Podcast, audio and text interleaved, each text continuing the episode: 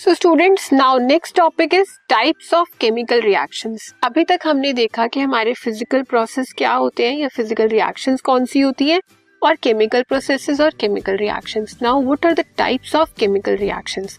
So first type is combination reaction. By the name you can infer what is combination.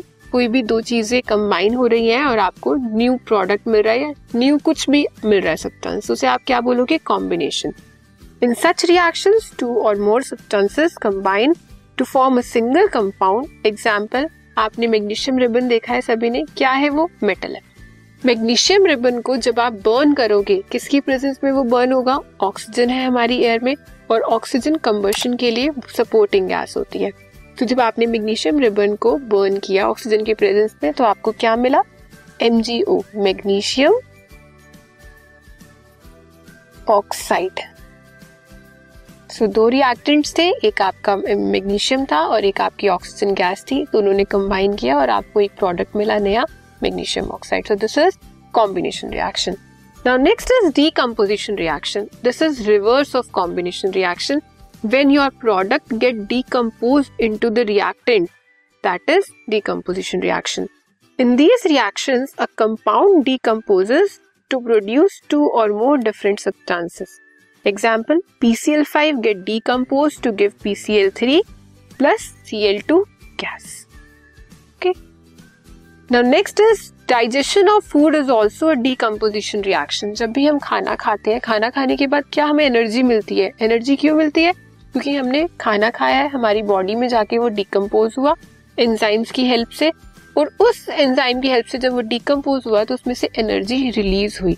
Energy release होने से हमें हमारी body को energy मिली और हम एक्टिव हो जाते हैं, हम अच्छे से काम कर सकते हैं। So digestion of food is also an example of decomposition reaction. Decomposition by heat is called thermal decomposition. अगर जो हमारा डीकम्पोजिशन हो रही है किसी भी सब्सटेंस की, वो हीट की प्रेजेंस में हो रही है, तो उस टाइप की डीकम्पोजिशन को हम क्या बोलेंगे? Thermal decomposition reaction. And decomposition by sunlight is called photo decomposition. ये आप याद रखना, ये बहुत इंपॉर्टेंट है, 1 या 2 मार्क्स में आपसे पूछ सकते हैं कि वो कौन सी, what you will call that type of decomposition which is taking in the place of heat presence और सन प्रेजेंस। लाइक अगर सनलाइट की प्रेजेंस में हो रही है वो, तो वो कौन सी हो गई?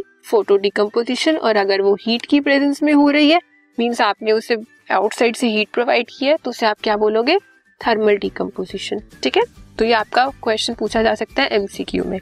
Next is displacement reaction. Displacement, what do you mean by displacement? आपने सब्स्टिट्यूट कर दिया। डिस्प्लेस होने का मतलब एक जगह से दूसरी जगह पे चले जाना, सब्स्टिट्यूशन हो जाना। अब वो किस बेसिस पर होता है? अगर आपके कोई दो रिएक्टेंट है, एक आपका कंपाउंड है और एक नॉर्मल रिएक्टेंट है, एलिमेंटल फॉर्म में है। जो कंपाउंड में है आपका रिएक्टेंट, वो अगर लेस रिएक्टिव होगा और दूसरे वाला ज्यादा रिएक्टिव होगा तो वो उसे डिस्प्लेस कर देगा। मोर रिएक्टिव लेस रिएक्टिव को डिस्प्लेस कर देगा। इस टाइप की रिएक्शंस को हम क्या बोलते हैं? Displacement reaction. These reactions involve displacement of one element और ग्रुप बाय अनदर।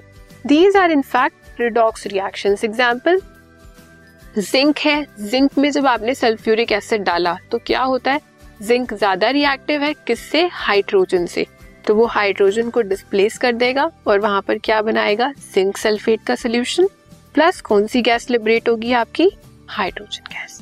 कोई भी हो, अगर यहाँ पे आप आयरन देखो, बहुत कॉमन एग्जांपल है ये कि आपने कॉपर सल्फेट का सॉल्यूशन लिया है, वो ब्लू कलर का होता है, उसमें आपने आयरन का कोई भी आयरन नेल डिप किया या आयरन रॉड डिप किया, तो क्या होगा? थोड़े टाइम बाद ये आयरन कॉपर को डिस्प्लेस कर देगा। कॉपर को डिस्प्लेस करके क्या बना देगा? FeSO4, जो ग्रीन कलर का होता है, और आपको कॉपर मेटल अलग से मिल जाएगा। ये भी बहुत इंपॉर्टेंट रिएक्शन है, ये 1 मार्क भी पूछ सकते हैं कि अगर आपको एक सोल्यूशन दिया है ब्लू कलर का, उसमें आपने कोई मेटल डिप किया, मेटल डिप करने के थोड़ी देर बाद वो सोल्यूशन ग्रीन कलर का हो गया, तो आपको ये बताना है वहाँ पे कौन सी रिएक्शन हुई और कौन सा मेटल आपने डिप किया था। तो याद रखो, आयरन डिप करोगे तो ब्लू से वो ग्रीन में हो जाएगा। ग्रीन क्यों होगा? because there is a formation of ferrous sulfate solution and on metal you will get deposited copper on it. Okay. Now next is double displacement. Double displacement means दो reactant हैं जो एक दूसरे को डिस्प्लेस कर रहे हैं. पहले एक कर रहा था सिंगल डिस्प्लेसमेंट में, डबल में दो रिएक्टेंट हैं. In these reactions, two compounds react to form new compounds and no change in oxidation state takes place. Example, precipitation reactions and neutralization reaction. ऐसे reactions जिसमें आपका कोई oxidation state में change नहीं आएगा, दोनों reactant एक दूसरे को change कर देंगे. अब सबसे इसका जो common example है AgNO3, that is silver nitrate. Silver nitrate के solution में आपने NaCl का solution डाला, क्या? Sodium chloride. अब सोडियम क्या करेगा, इसे रिप्लेस करेगा, और नाइट्रेट क्या करेगा, क्लोरीन को रिप्लेस करेगा. तो दो, एक कैटायन और एक एनायन, एक दूसरे को रिप्लेस कर रहे हैं, डिस्प्लेस कर रहे हैं, तो उससे क्या बोलोगे आप, डबल डिस्प्लेसमेंट रिएक्शन. Ag इसके साथ कनेक्ट हो जाएगा, AgCl, इसके पीपीटी बनेंगे, सॉलिड रिप्रेजेंट पीपीटी, और NaNO3 that is sodium nitrate का आपको एक्वा सॉल्यूशन मिलेगा. Okay, now next is reversible and irreversible reaction. Reversible means कि आपने कुछ काम किया और फिर से कुछ कंडीशंस चेंज करो या सेम कंडीशंस में आपको वही चीज वापस मिल रही है. इसको हम कैसे रिप्रेजेंट करते हैं, अगर A आपका B बना रहा है तो कुछ कंडीशन में B A में भी कन्वर्ट हो जाएगा, ये साइन होता है रिवर्सिबल का. और अगर आप A से B में जा रही हो, ये सिंगल, दैट मीन्स सिर्फ A से B ही बन सकता है, B से A वापस नहीं बन सकता. तो इस टाइप की रिएक्शंस को हम क्या बोलते हैं, इरिवर्सिबल रिएक्शन. रिवर्सिबल चेंजेस क्या होते हैं, glowing of electric bulb, it glows when switched on and becomes dark when switched off. जैसे ही आप लाइट को ऑफ करोगे वो ऑफ हो जाएगी, ऑन करोगे तो ऑन हो जाएगी. तो ये कैसे चेंजेस हुए आपके, reversible. Distillation of liquid, liquid है, लिक्विड को हीट किया आपने तो वेपर में कन्वर्ट हो गया, उसे कंडेंस किया तो फिर से लिक्विड में कन्वर्ट हो गया. सब्लिमेशन प्रोसेस, सॉलिड है, सॉलिड को हीट करोगे इतने हाई टेम्परेचर पर कि वो लिक्विड नहीं बनेगा, डायरेक्ट गैस बनेगा या वेपर की फॉर्म में आएगा.